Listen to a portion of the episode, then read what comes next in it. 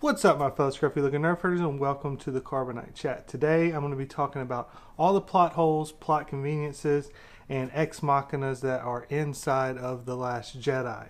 There's quite a few, so I want to go ahead and get into it. If I end up missing any, then please comment them down below, and I'm sure if you disagree, you will be commenting down below as well. So let's go ahead and get into it. The very first thing is when the First Order just pops up, they've got three Star Destroyers, and they just they just stop there and they mention, oh, they're in the middle of fleeing, but yet no one decides to shoot at the Raddus or any of the ships flying up, or they don't decide, let's send two Star Destroyers over there because the Dreadnought's coming, so you have one Star Destroyer and one Dreadnought bombing down on the base. It just, none of it makes any sense. And this is, it's something that they continue to do where it's like, it just, everything kind of passes by because the villains are just idiots. And, that's just terrible, terrible writing, and it's just an obvious hole in the logic of what ends up happening and going forward. Then, of course, Poe flies up all by himself, and yet again, they're just watching stuff happening, nothing's going on, and Poe just kind of sneaks up. I heard someone say that he, that he didn't really sneak up, but he does. They just like no one saw him coming, no one tried to shoot at him. Right as he appears up, someone says, "Oh, there's a single single fighter pilot coming in." Not to mention the fact that they don't know 100% sure that the First Order's coming up, yet they already had a plan put in place to be able to destroy the First Order or to attack the First Order with the bombers and also attacking a dreadnought, which they didn't know was going to come either. But that's getting a little too far to it. But Poe comes in with the X Wing. He's the only X Wing pilot. We know from comics, we've seen in the prior um, movie that he's got his own Black Squadron. They're dedicated to Poe they just helped destroy Starkiller Base. Why would they not be assisting? Like everything we've seen from them says that they would help no no matter what. Then the fact that they have to bring in these new bombers that we haven't seen before, and yes, I know Cobalt Cobalt Squadron, the novel, says why they weren't there, but they're added in and used in basically a suicide bombing type way in that they're sent off and they're too slow to do anything. They're clearly not built well enough to even protect themselves. One tie flying into a ship full of bombs just explodes and ends up destroying all of the other ships. Just one thing happens and it destroys all of them. So terribly built, so terribly done. And all this is supposed to be is just a distraction. So why send the slowest moving ships anyone's ever seen in Star Wars? Why not just send all the X-Wings? Like I said, because when they went to go to Starkiller Base, they sent the X-Wings, and the X-Wings were making bombing runs over Starkiller Base. And Starkiller Base is much, much larger than the Dreadnought, which they didn't know was coming. but even in that case, if you even consider Starkiller Base could be destroyed, why not send Black Squadron and just do a bombing run on top of the ship? I mean, it's much safer, less likely that people are going to die, and they're able to move much faster and not just be picked apart because the ties are just swarming them the second they get any, anywhere near. And then in all of this, the Dreadnought fires like once or twice on the base, never attempts to fire at the ships that are already fleeing, even though if you're knocking off the ships up here, then you can buy time as the next ships begin to fly up and then knock them down. But no, we're not worried about that. We don't send ties down that area. It's just the whole thing is just an utter just it just makes no sense at, at all. There's so many little issues you could pick through it forever. One again, Paige, the only one left, of course, is trying to drop the bombs and Poe's like, "Why haven't you dropped your load yet?" And then they go over and just the the guy's just he's he's unconscious for no for no reason, and it's not because they've been hit, because just after that, when she realizes that happens, then it shows the driver and then the his cockpit is uh, run into or shot at, and it blows up. But before this, the guy holding the thing just he just collapses because plot reasons, because we needed an emotional moment to happen, because just because there's not really any explanation for it. Then skip past that, and Snoke's furious with Hux, and then later we find out that he had no idea about this tracker. This is the supreme leader of the First Order that's leading this entire fleet. He seems to always know what's going on. He's super strong, force powerful, and he just has no clue about the newest tech developed by anyone. Like no one else knows this tech's been developed. He's developed it, or his people have developed it, and no one, no one's told him. I mean, Hux is uh, as much of a suck up as anyone could ever be. He's always trying to one up Kylo and impress Snoke. If they develop some new tech, the first thing he's doing is going to Snoke to try to brag about it. But this case, it does it. Why? Because Rian just wants to do a hilarious scene where he slams Hux down and spins him around. It just it, it, it makes no sense. it makes zero sense. Not to mention a little bit later, Rose knows about this stuff, but no, Snoke, Snoke, he he doesn't know. Then we go to just the terrible stuff with Luke, and first off, Luke's in Jedi robes. Now you might say that's not a plot hole, but that's because you're thinking about the Force Awakens, which he was in that, which is is very true, and it's because JJ had a different idea for what Luke would be over Rian. but he's in Jedi robes, but yet he's cut himself off from the Force and wants the Jedi in. Why is he just wandering around in Jedi robes? If you don't think this is just a plot hole, then why did he go and change to the little fishing outfit right after that? Why why didn't he wear that the whole movie? The reason why he didn't was the only reason he was wearing it here was because Rian couldn't just blatantly switch this up, or else he would have. But it's a it's a plot hole when someone's cut off from the Jedi wants the Jedi in. He's cut himself off from the Force, but yeah, he's just he's just hanging out in his Jedi robes for no reason, which is why immediately it shows him just folding them up. Then he talks to Rey, and he went to an unfindable location. He's like, I, I, why do you think I came here? I didn't come here for someone to find me. Yet there's a map left out over for him. It just it, it makes no sense. Now, when the Raddus jumps light speed and they come out and they come out in the middle of nowhere. They just they just set random coordinates. They didn't want to go to a certain location. They and then they just happen to go in an area that's pretty dang close to an old rebel base on crates. Yet Leia didn't know it was there. Leia was the one that found it with Holdo in the book Princess Leia, uh, Leia, Princess of Alderaan. And she found it and this is when she found it and her father Bail Organa was leading it. And this is how she found out that the rebellion was even a thing and found out that her father was leading it. This is a very key big moment in her life. This is also the first guy that she kind of fell in love with sorry spoilers but first guy that she kind of fell in love with that's where he died was right off Crait. so all these things happen, yet she just doesn't. She just it doesn't matter. I'm just going to jump in a random location that happens to be right near Crait, but I'm not going to know Crait's there. We're not going to head there. We're not going to head in a direction when the first thing it says, "What do we do next?" is try to find a base. Just details all the things Crait ends up being. Why not just jump there? Because then Rian couldn't have his stupid little plot that he has of this cat and mouse chase that just makes absolutely no sense. So then Kylo and them are beginning to attack the ship. And Poe's running, and Poe looks at BB 8 and says, BB 8, get to the ship and go ahead and start it. But that doesn't happen.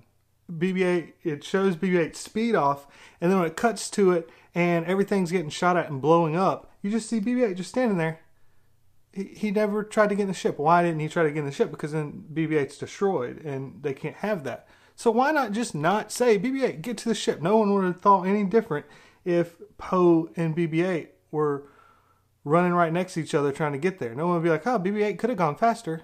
Like maybe some people would have said that, but instead you say, "Go get in the ship and start it up," and then BB-8's just sitting there, and then it shows Poe running up, and Poe actually catches up to him, and BB-8's just right there.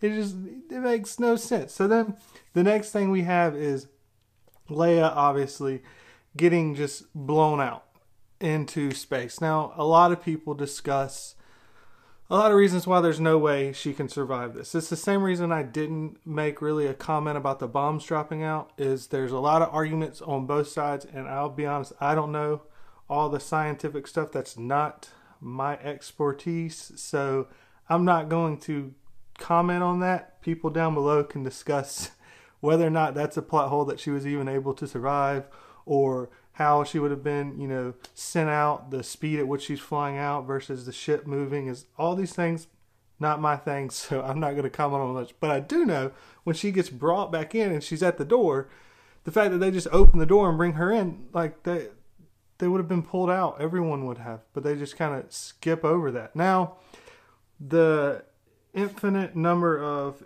plot holes slash plot conveniences to be able to make this idea that Rian had for the stupid, with for the worst, most unexciting part of Star Wars ever created in history. All of the things he had to write in to be able to make this even be somewhat believable, if you if you just want to accept what he's doing, is that the Raddus is lighter and faster. Now that's never been true in Star Wars before. The first thing we see in Star Wars is the Tantive 4 flying away from the Star Destroyer and it gets chased down. Now it's lighter, it should be faster. And then we have in Empire Strikes Back, the Millennium Falcon has to hide on the destroyer and then has to go and sneak off with the trash because it can't get away because it can't jump to hyperspeed. Now, uh, light speed. So the Millennium Falcon, which is known for being fast and for smuggling and getting away, can't outrun Star Destroyers. But now, because Rian doesn't know Star Wars or care about what you know goes on in Star Wars, now the Raddus is faster. But, but, but, but, let's just, that that that plot hole's there. But no, no. Not only can they outrun it, but they can only outrun it just enough. Like it's not, you know, they're running five miles an hour faster and then or whatever 10 20 miles an hour faster and they don't pull away ever. They're always the same it's just like they're a quarter a quarter mile an hour faster while this two day race or chase with each other happens. Then we add in the plot convenience of all of a sudden fuel matters. Fuel matters now. It's never mattered before. It's never been a part but we, we need to make that to be a part because then that you know then then we have to be in a situation. It's just all these little additional things that just don't really make any sense at all. Then you add that they're far, far enough away that the weapons can't do anything. This is the largest ship we've ever seen. The supremacy is by far the largest ship we've ever seen. Um it can't catch up. Neither can the star destroyers and there's not enough weapons to wear down the shield. And then they the way they say it is if they were closer they could. But it's in space. Why are the lasers slowing down over time? That makes no sense. there shouldn't be anything to slow them down.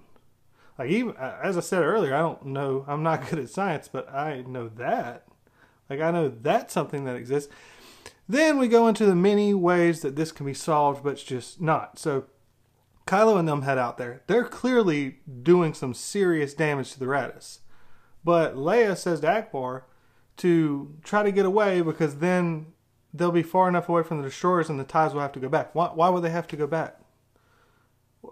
Because they can't be protected by the Star Destroyer. They're not even getting. They're not even getting hurt. And who? What does the First Order care about? Like they've got tons of ties. Send out 30, 40 of them. And you've got Kylo, or you, you've got a force sensitive that's the blood of Vader and Han, some of the best pilots ever. And you're not going to let him handle things? Like, they're clearly doing damage, and there's no X Wings coming out. Because he blew up all of their ships. So, what then is why are you continuing? Why are you pulling them back? You have to pull them back because you've just shown that Kylo's done a lot of damage and then the other tires blew up the bridge. So you had to pull them back because then people would start to be like, well, why not the ties just keep attacking? But because Leia says, and then Hux says later, oh, you got to pull back because we can't protect you, and you just accept it, as if stormtroopers have never been there strictly to be able to be just cannon fodder that just dies off whenever needed. So that's an issue. Then why not the First Order just, you know, jump forward and then come back? That solves it. Or why not take smaller ships and try to board it? You take a, a bunch of ships, you board them, and then you shut off anything that's going on with, you know, shut off their take over, take control, or killing a bunch of people, or, you know, whatever. It's something. Why not, if you're laying them, getting a bunch of transports or other ships and just fly off in different directions. Or you got multiple ships at the beginning, everyone just jumped to a different location. Now, there's no reason that this can't be done, but it, they have to stay in this. And if you say, oh, but they don't know whether or not they could be tracked in multiple locations, well, they sent Finn and Rose off. And there was never any mention or worry about that being tracked. So it works, and they did it. So why didn't they do it here? Uh, it just, all of it just makes no sense. Then when Holdo is named to be the head, she's named, and then Poe comes up to talk to her, and she knows about him being demoted. Now, how is this? If you watch, when Leia slaps Poe and demotes him, they're by themselves. They're off on the side. There's no one really around. And they're on the bridge. So she's trying, she slaps him, tries to demote him, or demotes him, but no one's around. And then immediately when they get back, they find out they're being tracked and they go into defense mode. And then everyone that's on the bridge is basically killed. Holdo was it? Holdo was nowhere to be seen. So how does she all of a sudden? How does she know about this? Was there someone that was so focused on what was going, like just trying to make sure anything, demotions or anything like that, was made sure it passed along? It just doesn't quite make sense. It just it, doesn't it doesn't hold up when you look at it. There's no way that she would be able to know that this was the case. Then we have Rose, the the sadist, who's sitting around and just stunning people and electrocuting them because they're trying to get away and be free. So she's taking away their choice and their freedom to decide to do what they want to do. Yet later, the evil people in Canto Bight, we got to stop this. This is terrible because they're doing the same thing to animals, and it, it's a it's it's awful. It is a little little little bit of a conflict there, a little bit of an issue. Then, as I mentioned a little bit before, Poe mentions the tracking. Now, Leia doesn't know about the tracking. Snoke didn't know about the tracking. None of the other people that were, you know, the heads of the resistance know about the tracking, but she knows about it. She's got ideas. She understands what's going on. Not only that, she understands that the A class security to get inside of it. She understands that they can use a breaker. She understands that it takes six minutes between. Break- How does she know all of this stuff? How does she know all the little minute details that go into how the First Order runs? She's a random mechanic in the resistance. It makes no sense. And if you try to say, oh, well, later she mentions that on Canto Bight that her people were kind of attacked and they used the weapons on them. Yeah, okay, well, everybody's talking about uh, Russia now, so let's use them. Russia comes in and attacks, attacks where I live, and destroys everything. Does that mean I'm going to know all of the minute details of how they work as an army? how their ships work, how the breaker systems are set up, you know, how long if I shut off a breaker it's going to last on the ship.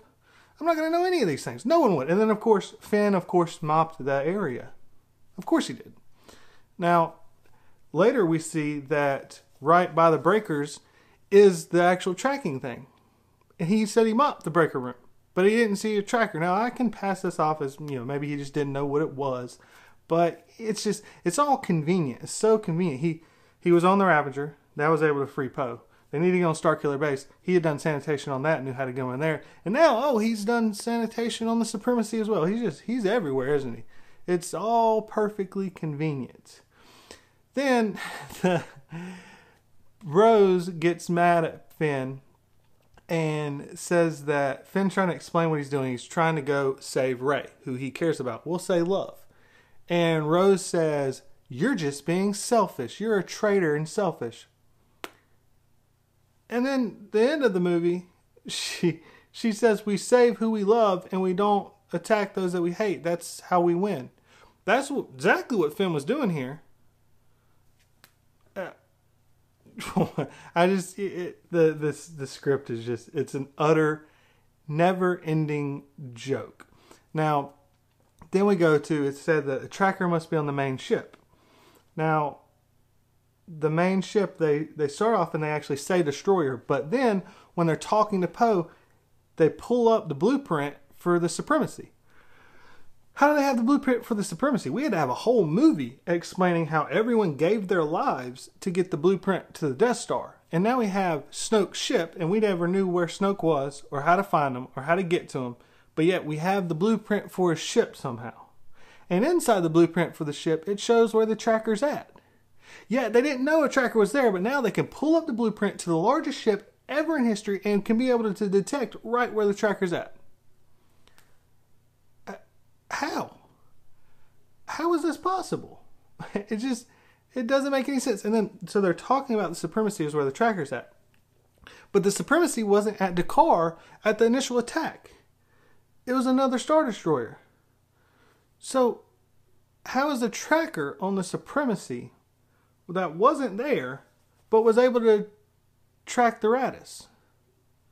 Uh, the only uh, just uh, it just doesn't make any sense at all. Now we go to let's can you know further make it harder. One, so they can only use two code. There's only two code breakers. Maz can't do it, and then there's just only this other code breaker. Of course, there's only one other person that can be able to do this.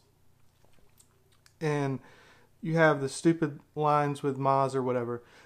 Every other time in Star Wars, no matter where they're at, a droid's able to break in the droid gets them through, no matter where it's at. Whether it's Bespin on the Death Star, there's always a droid that can be able to get them in. Yes, yeah, sometimes R2 fails and he gets, you know, rejected, but why do they now need to find a codebreaker, which is a slicer in Star Wars, but whatever. Why is that the case now? Because they need to make some random trip. They couldn't like it just it sets up an entire pointless storyline. Yes, I know ultimately it's not pointless because if they didn't get him and they didn't get over here and all these other things, but like, yeah, of course it ended up, it's not pointless because to some extent Rian can connect something, but there was no real need to head there to begin with. You could have just used a droid.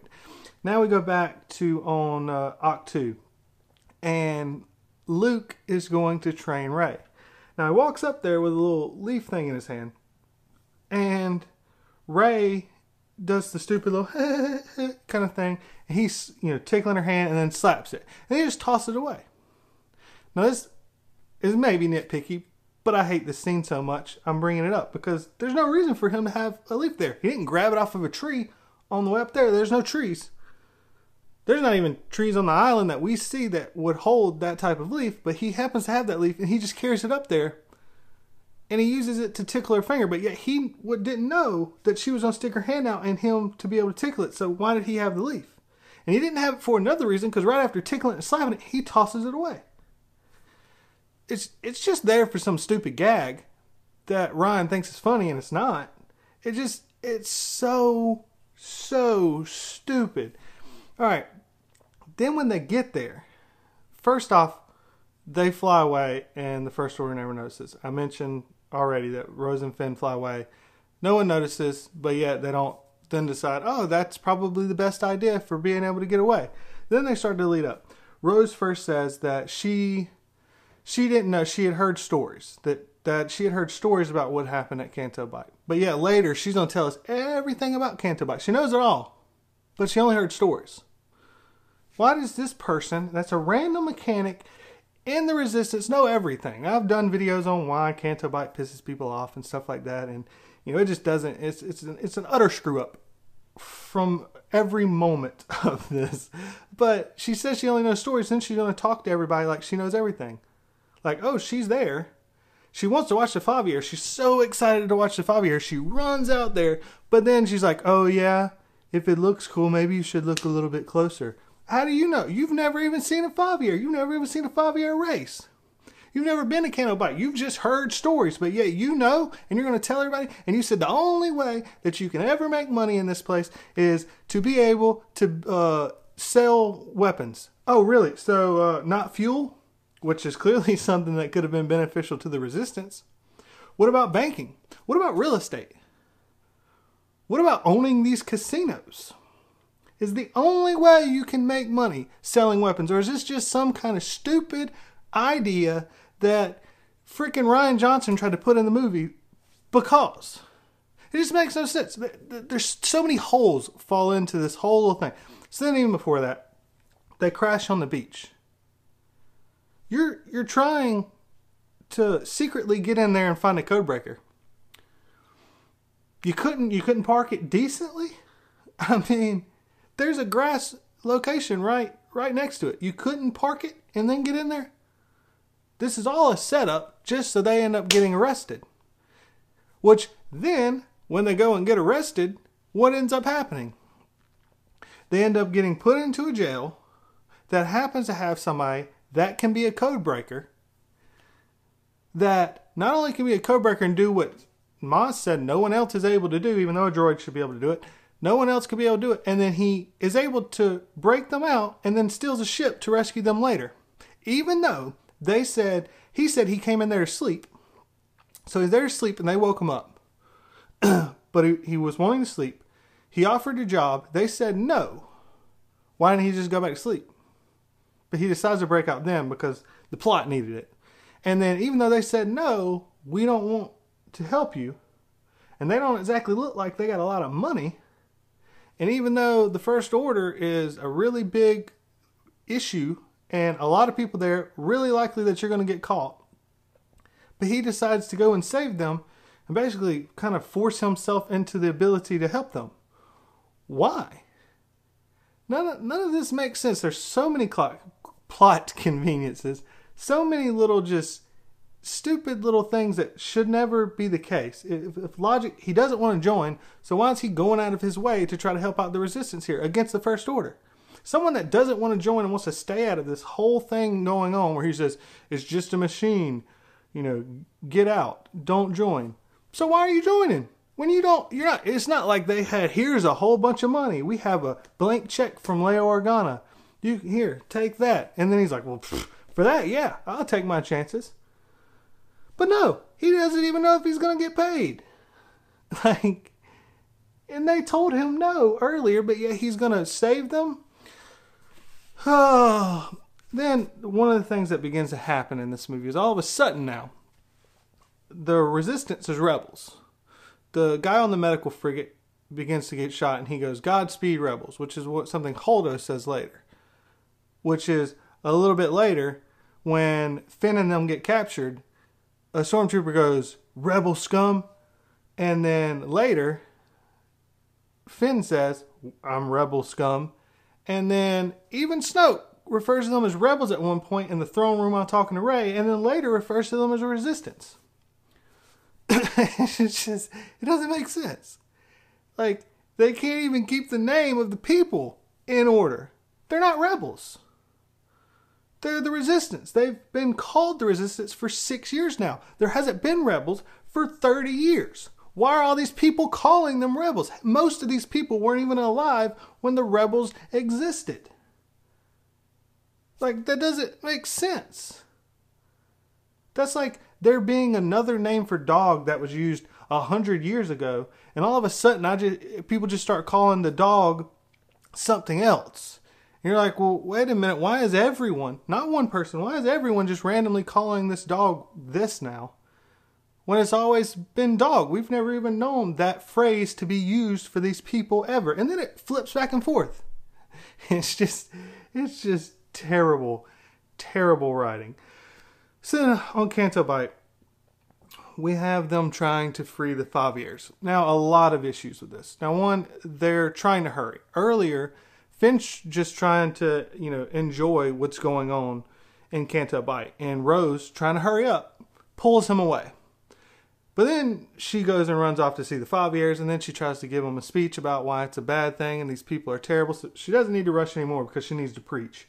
But then when they escape, they of course don't free the kids. They only free the Fathiers, which the kids help them out, and the cops are there, and you clearly see the kid yelling, "Woo, let's go!" whatever. The kid's gonna get in trouble. I mean, you didn't think, hey kid, let's hop you on a Fathier as well. Let's use the kid. Let's bring the kid if we care. Of course, we know Rose doesn't really care because she she electrocutes people left and right. So I guess she's just you know an animal rights person. But yet, screw humans. Forget them. Humans are terrible and a waste of time. Then, so we're we're gonna free the Fathiers. Okay, that sounds great. Um, you're already in trouble for a parking violation, and now you're going to destroy an entire town and casino. And that's not going to cause more trouble and slow you down more? Then, if you go back to the Phantom Menace, Anakin Shmi couldn't be taken because the slaves were given a tracker in their head, and if they tried to get away, they'd blow up. That's on Tatooine with poor people like Watto. But yeah, this is the wealthiest place in anywhere, and there's not some kind of tracker or some kind of thing that stops them when they start to get away that they'll blow up. Nothing. There's no trackers on these horses, five years, that are make people a lot of money with racing and betting. These would be very important to wealthy people. Yet, nah, they don't. No tracking, no nothing. Not, not that. Not to mention that they've got slave kids watching it. If they're, if they're, you know, capitalism's terrible. The goal of capitalism is the explanation is they want to save as much money as possible to make their profits higher. So, because they don't understand, they say, "Oh, they're using slave children." Well, you got to feed children. You got you got to do a lot of things to take care of children. Why not get droids? Everywhere else they use droids. Why not use droids here? It would be cheaper in the long run. They're probably stronger and can do more. They're never going to revolt and let all the Fathiers free like they did here. It's just it, it doesn't it doesn't make any sense at all. So then they're running away, and there's a pack running, and then Rose and Finn head off this way, and the guy goes, "Just keep following the pack." Why? There's clearly two people on this Fathier, not on the other ones. You know, someone opened the doors to break them free. All of this stuff's just been damaged. They just freed a bunch of years, which a lot of very wealthy people that are going to be very angry, and supposedly they're all weapons dealers, so they're probably going to be pissed and wanting to hurt someone. Yet the police officer's just going to say, "No, let's forget them. Let's follow these people." Why not split it up? Why not say, "Hey, you go this way, and I'll go this way," and then to further screw this up, they follow the Fathiers all the way out there, and then the ship begins to fly up with DJ and BB-8, and they go, "Oh no, they're over there. Let's head that way." it was like Rian was like, "Oh crap! If they just go that way and then they just fly away, people are going to say that they didn't even try to capture them because I said they had to go to jail for a parking ticket, but you know now they destroy everything and they're just going to get away scot free." Well, yeah, it's still it's still an issue. You still screwed it up, like, and just the the whole thing is just so dumb. It's just so stupid. It makes no sense. Every time someone gets away, so Rian's whole thing is that failure. Everyone, it's it's things fail, but they fail. You can't even make the villains or the bad guys like respectable. It didn't fail because they're just that good. It fails because they're utter idiots, and then the good guys are just even bigger utter idiots. Like I mean, anyone with so, so they get away and they fly off, and then it shows the little ship spin away as they. Again, we're on a planet where everyone is weapons dealers, yet no one has another ship. No one happens to be a weapons dealer that owns a ship on this planet that everyone's wealthy because they're weapons dealers. And they own Fathiers that are very important and known across the galaxy. It's a very high standard to have. Like if you have it, you're very much viewed very highly. All of this, and they've destroyed their their town. They've destroyed their casinos, and no one's like, "I'm gonna get in that ship that I have that's faster and got a lot of weapons, and I'm gonna go chase them." None of them. They're just they're just scotch free at the end of it. I mean, it's just it's insanity. So then you go to Rey going into the dark side cave. now, she's she's lived on a desert planet. How how does she know how to swim? How how can she fall into the water? Now, yeah, she doesn't look like she can swim very well. So, okay, we'll say we can buy she makes it onto the ledge to then have the mirror scene. But then it just skips it. How did she get out? She fell down into a hole. So she's not able to get back up the hole. There is an exit out, but that exit out is out into the ocean, where the waves are crashing in. Where earlier, when she was looking in, uh, using the force to kind of feel the energy and the balance, she talked about destruction with the waves breaking and killing the eggs from the porgs. So we have someone that's never really swam before, can maybe swim some, but definitely shouldn't be talented. But then she's a Mary Sue, so she, she probably is the greatest swimmer ever. She would outrun Aquaman. but she's able to get out, swim out in just normal water should be a struggle for someone that doesn't really swim much and, or can't really swim and then gets into the ocean, which for someone that's not a skilled swimmer or skilled swimmer in the ocean, trying to get their way through the tides that are crashing into you and against into the rocks and swim around the island to be able to find one location that she's able to walk up on it. But that just ah, it just it doesn't happen. Then she's discussing with Kylo, and she reaches out to kind of you know hold hands with Kylo. It's it's so sweet and awesome. Yeah, so stupid. Um, and then she goes to fight Luke because Kylo told her that Luke tried to attack him. But Luke had already said that he didn't. Why does she believe Kylo? She's never seen Luke be aggressive. Yeah, he's not being helpful, but she's not he's not being aggressive. And everyone that she's met has talked about Luke being this great hero that can save everyone.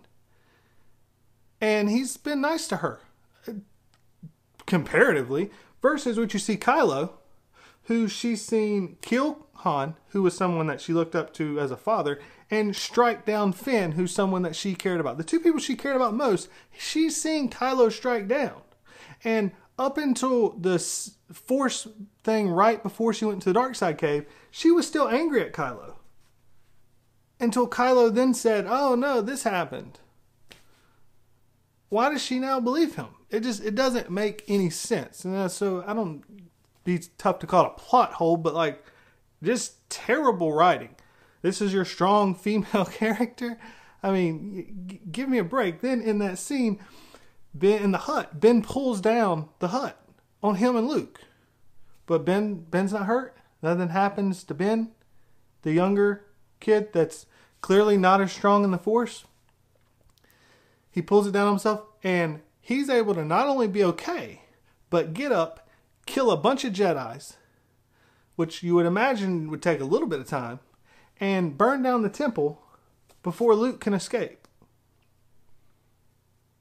Because reasons. I mean, it just it makes no sense at all. Now, they end up flying away, and then the Falcon gets there, and Rey just says, "Uh, fly off to the side and I'll call you back. Why not have the Falcon fly to the Raddus? Why not say, hey, fly over there, check on Finn, because she still doesn't know. She could imagine Finn's there, because she says to Chewbacca, leave, tell Finn this. And Rian's too lazy to come up with that idea, so she just has Chewie make a noise and say, yeah, that's perfect. Stupid. And first off, Chewie can't talk to Finn. Finn can't understand Chewie. We covered that in the prior. So how is Chewie going to tell Finn something? I mean, you know, because Finn can probably do it because he can fly now. He couldn't fly before, but he can fly now.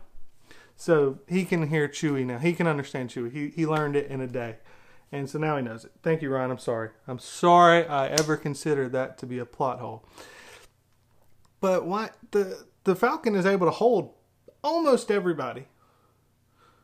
If they would have flown there, got it, they could have just flown away from that. But no, we don't want to do that because again, plot conveniences. We got to figure out a way for this to be able to keep working even though it makes absolutely no sense. So then they're on the elevator, Rey and Kylo, and Rey says that she senses conflict in Kylo. But yet, just after that, Snoke says, I sense no conflict. How is Rey sensing conflict, which is correct, but Snoke, who's able to do all this stuff, bridge their minds, he could sense everything else going on with Kylo from the very beginning, yet here now he can't. But yet Rey can. Like it just it, it makes it makes zero sense. And we'll just continue on this because Rian said this was the case in an interview fairly recently where he said that Kylo had planned to kill Snoke before they even went in there. That he had been plotting to kill Snoke and now he just found or saw his opportunity. The problem is is the way the movie plays out. He brings her with him. There's never really a sign of him having the desire to kill Snoke. And then when they're brought in there, and Snoke's telling Rey that he set up the force bond between them, you see a reaction of Kylo. To me, that's when he makes his decision. It seems clear they cut to a reaction shot of Kylo. If you understand movies or movie language tells you if someone says something that cuts to someone and there's a reaction, then that has meaning, that had an effect on that character. So logically speaking, the way you screen directed there, the way you set up the camera, the way you cut and edited that shot tells me that's when it happened. So Rian can't even get his own movie right. It's just it's just beyond all explanation. Poe then sets up the mutiny. So we'll ignore the fact that Poe and Holdo had gotten into a fight and Holdo had been pulled away. I mean, Poe had been pulled away, and then like cuts to them talking and having a civil conversation because now she wants to talk to him. Like, well, I it just it makes no sense. how how how did this happen? So then he turns around, does a mutiny. He gets to the uh, to the ship, and the first thing he does is turn off all the lights to the transports. Why? only so that Holdo can kick the thing up and put some smoke up in the other people's face so she can show up with the gun. Which, where did she get the gun from? Where in that skin tight dress is she carrying a gun? Is it like, you know, back up in here? Like, where is it? And it, she didn't grab it off someone else because someone's probably going to say that because it's in the visual dictionary, it's, it's her gun. How, how did, where, where was this gun at? And then within 30 seconds, I timed it. Within 30 seconds, they're breaking down on the door. And you only see Leia. You don't see Leia with Holdo there. But in 30 seconds, Leia has come out of a coma. Holdo has been able to stun all of the people standing there. There's like four or five of them.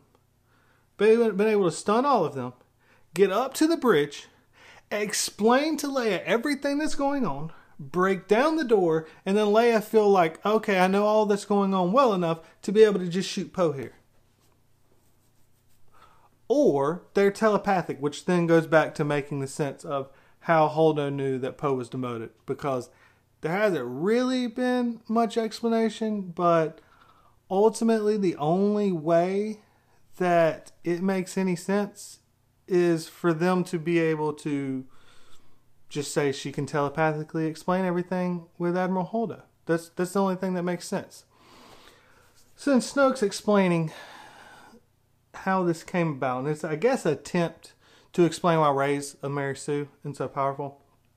And he says, Darkness rises and light to meet it. So the argument is, and he says, I thought it would be Luke and he's talking about Kylo. So now we're to believe that Kylo is more powerful than Luke.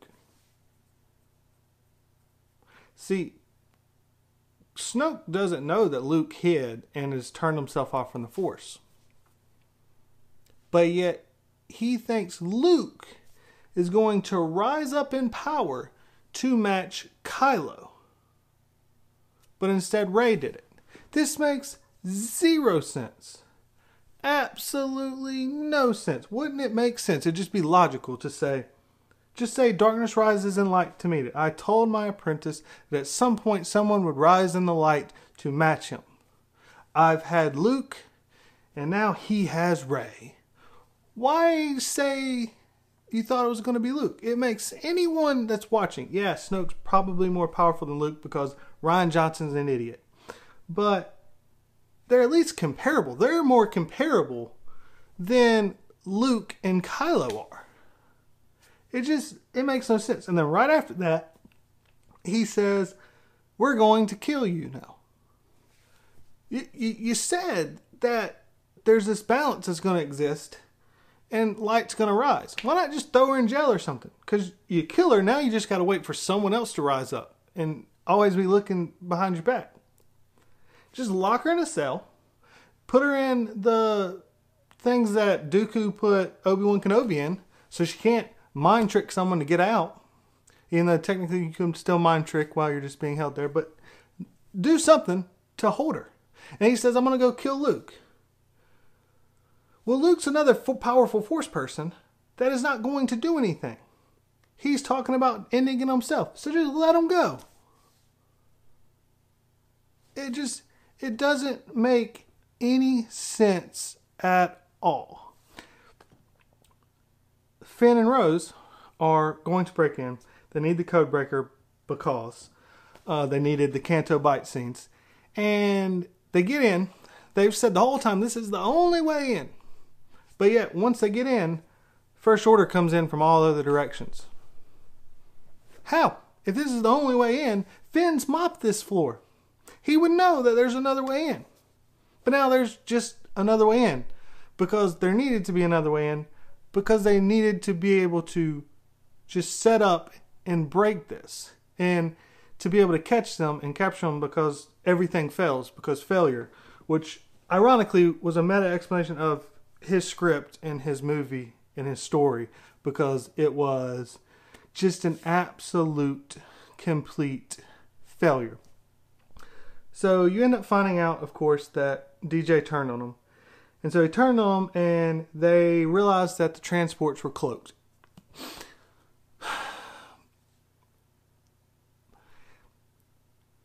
It shows that they're cloaked and then they start to fire on them. During this time, Snoke's been reading Rey's mind. Reading her mind. And then once he's done reading her mind, he then moves her over to show her, look, the resistance are fleeing and they're being destroyed. Which is because Rian just wanted to repeat Return of the Jedi, which he does, and it's just so stupid. And it just doesn't make any sense. How does Snoke know? He didn't know that there was a tracker earlier there he's clearly not like forced mind reading Hux here because he didn't know about the tracker before. He's been reading Rey's mind, so he's been busy. And then he just knows it's happening. How does he know that they're that this is happening? This they just found this information because DJ just told them. Snoke's busy with Rey and Kylo. And then beyond that, the ships are cloaked, but yet you can see them.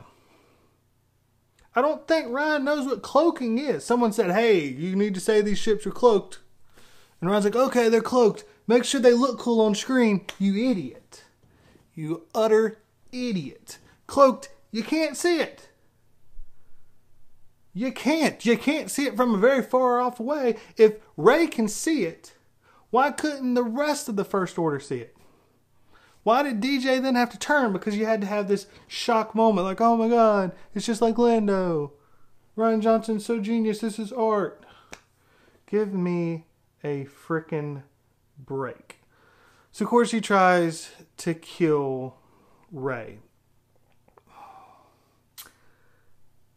Kylo and Rey fight, and then it ends. And Rey's, they've been hinting at this parentage thing the whole time.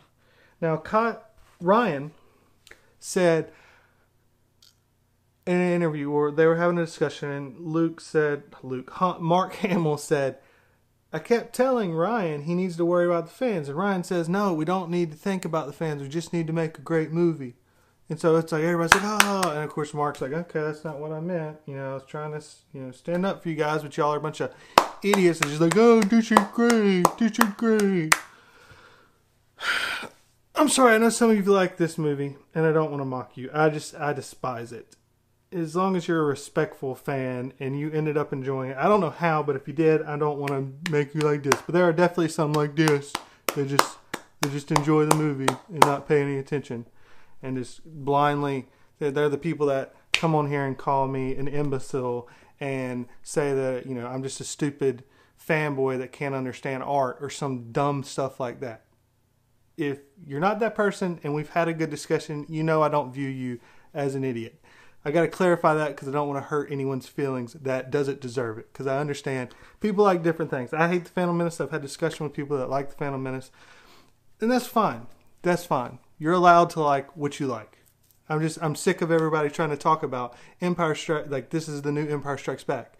Empire Strikes Back does not have a hundred thousand different plot holes and issues throughout it, where everyone everyone's explanation for everything I've been saying is some kind of created thing that head canon that they create in their mind, where they have to rewrite a script or a backstory for Rian's movie to be able to make sense. Like, if you can come up with a few ideas for all of these things I'm listing, that's great. Maybe there are a few that can be explained. But if you have to explain so many different things, it becomes a big issue. A lot of people complain because George Lucas set it up where Padme died at the end of Revenge of the Sith. And yeah, you got to create some head canon for that to make sense because Leia in Return of the Jedi says she could remember her mother. Or their mother, I think was how she said it. Yeah, that was a screw up. But like that's that's one big one. But Rian's is just like every 10 minutes like crap, we got to do something that makes absolutely no sense. But he thinks it makes sense. So it's not even him trying to come up with it. Anyways, I'm getting off topic he's talked about the fans and that none of this that we don't need to pay attention to the fans. This whole conversation, when I explain this to you, next time you watch it, listen and think about this and tell me this isn't him talking directly to the fans because it makes no sense otherwise. Kylo says they're talking about her parents, and Kylo says, You know the truth about your parents. And she goes, They're nobody. This only makes sense if you consider it as if she knows she's in a movie and she understands what all the fans are expecting. If she said, uh, "My fan, my parents never loved me," or "My parents left me and they were never coming back," or "My parents were drunks," or "My parents were terrible people," like her parents aren't nobody. They're somebody. Whether or not they're famous, your parents are still your parents. They're not nobody. The nobody talk is just Rian trying to crap or just shove it in the face, spit in the face of whoever liked or cared about the Rey's parentage thing. I, I was never that in you know into it. Like whatever was the case, that wasn't something I cared about that much. So it didn't bother me, but I understand some people were into it. The biggest issue is you just didn't even try to do anything. But you say you don't try to worry about the fans, but this just proves, along with all of the other stuff, that you're really doing a lot of stuff thinking strictly and only about the fans and trying to spit in their face because it makes zero sense in the story that Rey would say, My parents are nobody. And Kylo says something along the lines of like, yeah, you you have you, you have no meaning in this story or something like that. Like the whole thing, rewatch it and look at it and tell me he's not talking to the fans. The whole conversation is like, well, why would y'all think that she has a special part in this? Kylo, you were saying what girl earlier, and then when she caught the lightsaber, you're like, it is you. Like, you were the ones trying to hint that she was the one that was of some kind of importance. Snoke was like, if it is true what you tell me about the girl, bring her to like y'all were the only one giving her any importance in the story. So why now are you saying, yeah, you're of no importance? Your family is nobody's. Like I can understand it again. Kylo maybe saying your family was nobody's, but still, again, it doesn't make sense because just they're drunks. They sold her. They were never going to return.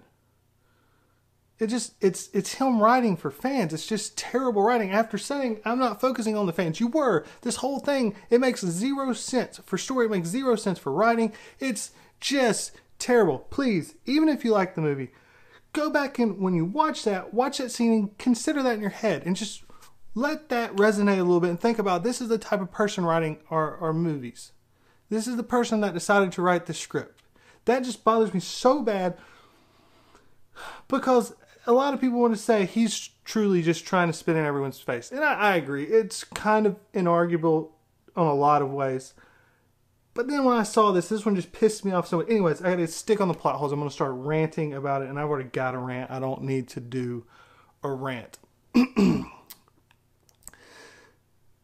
I've lost all train of thought here. Um, oh, so after that, the next thing that happens is Holdo. Holdo jumps into hyperspace. Now, again, this is some of the science stuff that a lot of people talked about. That ultimately, if this happened, that it would cause a you know kind of implosion that would destroy all of the ships completely. No one would survive. But I just say it's a plot convenience. You, if you think there's a plot hole, please argue it down below. I'm not going to argue it because I can't do it, and I'm not going to argue a point I can't defend. but it's definitely plot convenience in that no one that we care about was hurt. Everyone else survives. Later on, the weapons that the First Order need to be able to take down a door that's not you're unable to break into, they happen to have that one piece and it wasn't hurt or messed up when she blew through it with the jumping into light speed. It's just it's so convenient. And then Phasma is standing right over Rose and Finn, about to call for them to be executed. Then the high, she jumps to light speed. Everyone else is dead, basically. But Rose and Finn are fine. How, how are they fine out of all of this? And then it shows Phasma walking up from the other side. Wasn't she right there? What did she she magically transport over here? It makes zero sense. And then she comes in, she's firing a gun. She got it, and BB-8 Deus Ex Machina's it and shows up and with an ATST and she's he's firing and it's so stupid that even Rey I mean Rey Rose and Finn are looking at each other like what? And then next it cuts away and now Phasma's got her spike no gun spike. And then Rose runs up to shoot she starts shooting and then all of a sudden someone's got a turret gun and she's firing at they're firing at Rose but yet Finn's there, but no one fires at Finn, and then the turret stops firing. BB 8 also stops firing, so that we can have this stupid battle, this fight, which is the reason why Phasma had to no longer have her gun, so that she could fight with the spike. And then they're fighting, and she knocks them off into this hole, and she knocks him, and she's looking down. It's like, she's looking down so she would see whether or not he landed on some kind of thing was lifting up. But yet she turns around like nothing happened because we gotta have another ex machina stupid moment.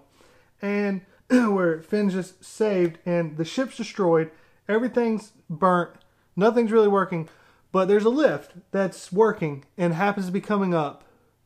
It happens to be coming up at the right speed, the right time, everything exactly needed. That's why I say it's it's a it's an ex machina. It's a plot convenience. It's whatever. It's there's an issue with this. Then Phasma turns around and she's got a blaster pistol now. It's just like she can just pull out weapons at any point, which she should be able to because Holdo can. So why can't Phasma be able to do this as well? Because that that just that's the only thing that would make sense.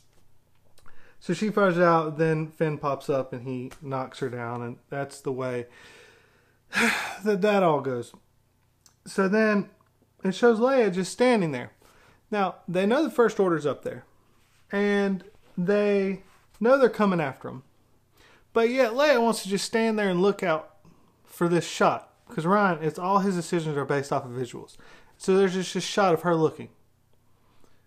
And then, okay, they're coming. Now let's close the door. What if it wasn't Rose and Finn? Now, I know this is just a plot convenience so that you could get Rose and Finn in there and people won't be paying attention and say, This is stupid. Why would you do this? Like, why would you just not shut the door? You're safe. Get in there and start doing what you need to do. Well, I need to look on the horizon. Let me see what's going on here. Hmm. Okay, now there's ships coming. They're probably pretty close. You might want to close the door. I think one of them will probably still make it in. But yeah, now start closing it. Don't worry about why I need to look outside and see stuff.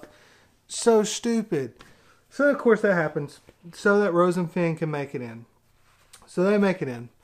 Then, as I kind of made a mention to before, the First Order just happens to have the one weapon that would be able to knock down the door. They just happen to have it, and it, it happened to not be destroyed, even though the supremacy is cut in half and multiple star destroyers were destroyed. They just they happen to have it, and they happen to have all of these walkers that they needed to be able to get in there, and they happen to be able to organize and get back together and set up to attack on Crait at a really fast pace, even though they should be in utter chaos because many of the higher ups be killed, many of the uh, ships are destroyed, and their supreme leaders down. The new supreme leader Kylo and Hux don't get along very well. Like the fact that this was put together, all it's just you know this whole ending is just chaotic rush of just just failure after failure. It just makes zero sense. So then BB-8 begins to say, "There's no way out." So oh, there's no way out. Later, of course, there will be a way out, but right now there's no way out. So there's no way out. What are we going to do? Um, we yelled at Poe because he went out with an X-wing to distract and got people killed. That was a terrible idea, and he shouldn't have done it. But yet, let's say, let's go ahead and do it this time. There's zero chance you stop it. We're just trying to slow it down, which it's a bunch of stupid speeders that are basically like ants to these walkers. Why would the walkers slow down or stop because of these speeders? They can do nothing. Absolutely nothing. If you're if you're trying, if your family is being hurt or uh, someone hurt your family and you're trying to get to them to hurt them and you're heading in their direction and you see 13 ants coming at you, you're going to slow down and be like, oh, let's wait till they get by. And Rian has to write this into the script with Hux saying it. Hux says, should we wait till they come by? what? This is a kid that was growing up in the Empire. His father was a very well respected leader. His whole life has been military. To try to make it like this guy's this stupid is just, it's so dumb. It's so dumb. None of it makes sense. So then we're going to send them out. Even though it completely conflicts with everything the story's been trying to say, because it just, it's back and forth. You know, oh, we don't need to send people out to be able to rescue people. You know, it's not worth giving up lives. They're just dead heroes, and dead heroes are meaningless. But oh no, now we need to send them out because why? Rian needs a visual shot again. He needs to have his Hoth with the red flying up. Even though every one of them yet again's killed except for the main characters because plot conveniences and plot armor, and we're never going to hurt anybody that matters. and then we're going. Finn can fly again. He he's able to fly. He couldn't fly in the Force Awakens. It was actually kind of a plot point, but now he can fly. Then they're flying and the ties are attacking and just picking them apart. This is clearly working. They're knocking out all the speeders. The problem is, is they've knocked out all the speeders except to the point of the people we care about. And so Rian's got to do something because we can't have anything happen to a character we care about. So then the Millennium Falcon shows up. And then they send all of the ties after the Millennium Falcon, which then allows the speeders to continue. Why? And a lot of people are, oh, because Kylo sees it and he got so worked up. One, that's just stupid, terrible writing. Just dumb. But that's not even the case. Kylo yells and says, get that ship.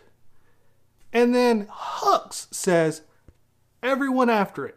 Hux is the one that gives the order to tell all the ties to fly after it. So it's, it's not because Kylo is angry and he sees his dad's ship. It's because of terrible writing that caused this to happen an idiot named Rian Johnson decided to write the worst script ever in history and put it out. And people are trying to explain every single little thing as if it's going to make sense. And then Rey's on the Millennium Falcon.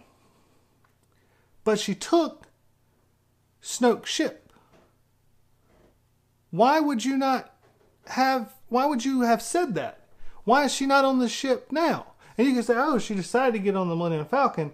Well, why didn't she have the Millennium Falcon fly? She said she would call Chewie as soon as she needed him, but she didn't. She flew the ship. We know the First Order, I mean, the Resistance needs as many ships as they can. They're trying to get out. Why not use that Snoke ship? It's just she's just randomly in the Falcon now. It makes no sense. It makes no sense at all. Then we have a moment where we can do something meaningful even as much as I hated this movie, at this point I was like, okay, this is great. Finn's gonna sacrifice himself, and that that's gonna mean something, and that's gonna be the moment that stops it. So he continues on. Poe says turn around because, you know, stupid. And it was stupid for them to go out there, but now it's, you know, whatever. So they all turn. You see everyone turn. You look at the shot. There's one ship headed straight, and all the other ships are turned. You can see it because of the stupid red flying up. First off, how's he not shot? It's one ship now. There's a whole bunch of AT-M6s, and they, they can't do anything. None of these gorilla walkers can knock down anything. There's no other ties. No one can shoot him or hit him. And then, again, the guy that can't fly is able to lift up the thing, balance it out, even though he's going through a ray. And then Rose comes flying in and hits him. The stupidest thing ever. How did she catch up? There's no way she caught up. Not only she turned this way and she flew back around this way and then she did this. And Finn just stayed straight. it defies logic. It makes no sense. Rian is such an idiot. So then that happens, and then they're not killed. They're not killed from the car from the wreck. Uh, she's more hurt than he is, even though he was the one that was sideswiped. Um, they're not hurt. No one shoots them while they're just standing there. They're the only ones left, but no one no one shoots them. She gives the stupidest speech that confl- completely conflicts with everything else in the movie. Makes zero sense at all. None. Um, but I'm not, that's not what this video is about. So then, so all of these plot holes of them not dying here, and then they're, they're able to drag them all the way back. Even though you never see it, see them again in the shot, even though Luke's coming out, you see this shot from the view of Kylo's ship looking down. You don't see no one, you know, no one's being dragged. And it's right after Kylo shooting down at Luke and hitting him like a hundred times. And right after that is when you now see Finn pulling Rose in. So he was able to pull her that humongous long distance. Think of how long it took for them to get there on speeders. And now he's dragging this girl. And he's able to get her back. it's just, it makes absolutely no sense. So Luke just prior to that, shows up. He shows up and talks to Leia, but he doesn't tell Leia what he's doing. He's setting up a distraction. Why couldn't he say, hey, I'm about to go out there. I'm about to deal with Kylo. I can't save him. But look, I'm going to give y'all a distraction for y'all to get out. Oh, okay. No, he just, they just talk and he heads out there. It has to be Poe who's like, oh, this is a distraction why couldn't Luke could come in there and talk, but yet he couldn't say, "Man, I, this is the whole point of what I'm doing." And then, of course, that's when they have a way out. Oh yes, awesome! We have a way out now. We didn't have a way out before, but oh, that was only the schematics for the place. We didn't think about unnatural ones that weren't, you know, listed, but now we do. And oh, here's this is the reason why the crystal foxes are here, which at least they had a meaning to the story. Porgs didn't, and I get that they had to use them because there was puffins on the island. But why were they in the rest of the movie from that point on flying into windows? They're stupid and they were just a gag thing because Rian's an idiot. Uh, but anyways, I'm sticking with the plot thing. So Luke dies. He stopped doing the force thing all the way out. He disappeared and then shortly after he dies. But yet Kylo is still able to get in there and hold the dice before they disappear. How are they still there if he's already dead? It makes no sense at all because there had to be an emotional moment. And moments and visuals are more important than things making sense. And then finally, Rey and Poe meet, even though they've already met before. They ended up meeting here yet again because why not? I mean, why not? Oh, I'm sure this is pretty long, and that kind of wore me out and made me a, little bit annoyed. So I'm going to cut it off. I look forward to hearing your comments. Uh, thank you for watching this. Uh, man, this is annoying. Please stop trying to say that it's like Empire Strikes Back where it's going to be viewed as some great artistic film when it's just it's not. If you liked it, that's fine. That's great. I'm glad you liked it. I I, you know, I wish I could like it. I can't. But you know, bravo to you. I'm not trying to make you not enjoy the movie, but just please try to stop acting like we don't have a reason to hate it or stop trying to act like it's Empire Strikes Back. Empire Strikes Back is one of the greatest movies ever made. It is a brilliant, brilliant film. Stop trying to say Last Jedi is a brilliant film. It's it's just it's not. It's visually cool. It's got great sound design. There's a few maybe decent ideas. But it just it didn't. Everyone's trying to act like it's the new Empire Strikes Back because it's such a weird, terrible screw up that they're just trying to say, no, no, we just can't get it yet. In 20 years, we'll look back and think it's amazing. No, we get it. I've done tons of videos. I've got tons of videos on everything to start. Every little thing that explains why this movie's just not good. Objectively, it's not good. Yes, you can subjectively like it, but just you got to admit, objectively, it's not good. There's a lot of people that like the prequels and can admit, objectively, they're not good movies. I just enjoy them. Anyways, enough of all this. I'm running on some more. I need to end. Um, thank you again for watching. Look forward to hearing all of your thoughts. I'm sure it'll be an enjoying comment thread of a lot of hatred as well as a lot of good stuff. Please keep it respectful. We will have as much discussion with you as possible on why you your your head canon to make this work.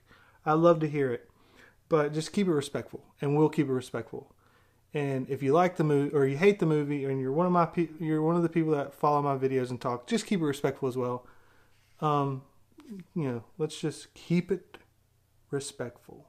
That's all I ask. Again, thank you guys for watching. I'll post some videos up here. I'll post a link to my TeePublic page uh, down below where I also have my Fire Rian Johnson and the Last Rian Johnson movie t-shirts if you would like to get those and show your distaste and hatred for just a terrible screenwriter. Terrible, terrible screenwriter. But anyways, I close it off here. Thank you guys for watching. And never forget you nerf herders. I love you.